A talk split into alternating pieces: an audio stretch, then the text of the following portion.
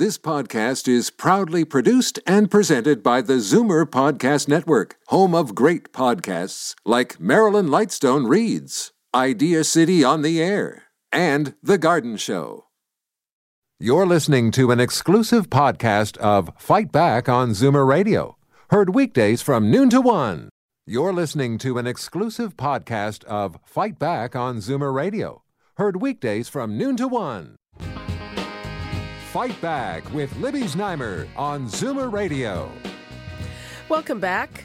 A Canadian man is in U.S. police custody after stabbing a police officer at an airport in Flint, Michigan, with a 12 inch knife. His name is Amor Ftouhi, and it is thought that he is a dual citizen of Canada and Tunisia. He yelled Allahu Akbar while carrying out the attack and told the people who subdued him that it was in retaliation for U.S. intervention in Syria and Iraq. It would appear to be an ISIS inspired lone wolf attack of the kind we've been seeing so much of. Let's go to security and terrorism expert Ross McLean. Hi, Ross. Hi, Libby. Uh, we're talking about this all too much, aren't we? Just about uh, a couple of times a week, it seems. I, I, exactly. Another day, another attack. And, and one of the things that's disturbing me is that I'm still hearing people saying this has nothing to do with Islam or Muslim or anything like that despite everything this man said. Yeah, and I think what you're actually seeing here is the the Ramadan effect. We've been in Ramadan now for a month. I think Ramadan's over. I think it was over on the weekend. Have to check. No, I think it's two more days left. Two more days, okay. Two more days left of Ramadan. Now, why why that's significant is we've seen a series of attacks around the world uh, dealing with this. And part of that is because under, under Ramadan, there's been calls for them to do the attacks. There's a belief in Ramadan that if you die uh, during it uh, doing something for Muhammad, you'll get twice the benefits you would normally get. And you're uh, supposedly got greater uh, favor from Muhammad in order to carry out your attack successfully. Well, so, let's let's be clear. That's uh, that's uh, what ISIS says. It's ISIS and Islamic radicals who are calling for attacks during Ramadan. But that's true. Yes.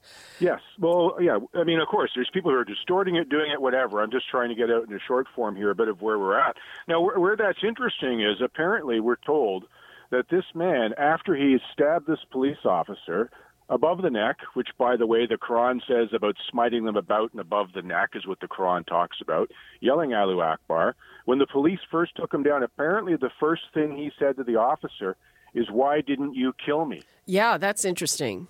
It's because he wanted to die during Ramadan, is my sort of inference on that. Now, we don't know that, but I'm saying that's why we're seeing such a rush of these, and we still have a few days left and you know what's what the big twist in this one, of course, Libby, is this is cross-border terrorism now involving Canada and the U.S. So it sort of raises the stakes a little bit. Okay, well, um, we don't have too much time left, Ross. But what do you think the implications of that will be? This guy crossed the border legally.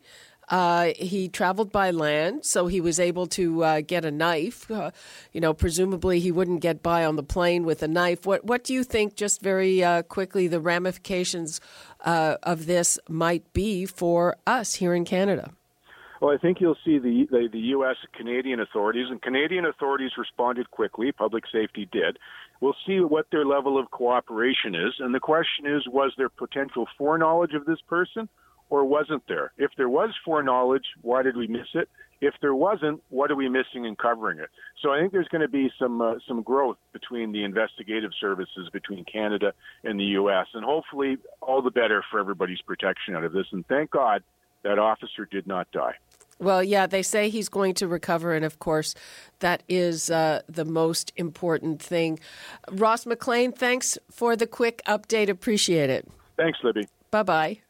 You're listening to an exclusive podcast of Fight Back on Zoomer Radio, heard weekdays from noon to one. You're listening to an exclusive podcast of Fight Back on Zoomer Radio, heard weekdays from noon to one. You're listening to an exclusive podcast of Fight Back on Zoomer Radio, heard weekdays from noon to one. You're listening to an exclusive podcast of Fight Back on Zoomer Radio Heard weekdays from noon to one. This podcast is proudly produced and presented by the Zoomer Podcast Network, home of great podcasts like Marilyn Lightstone Reads, Idea City on the Air, and The Garden Show.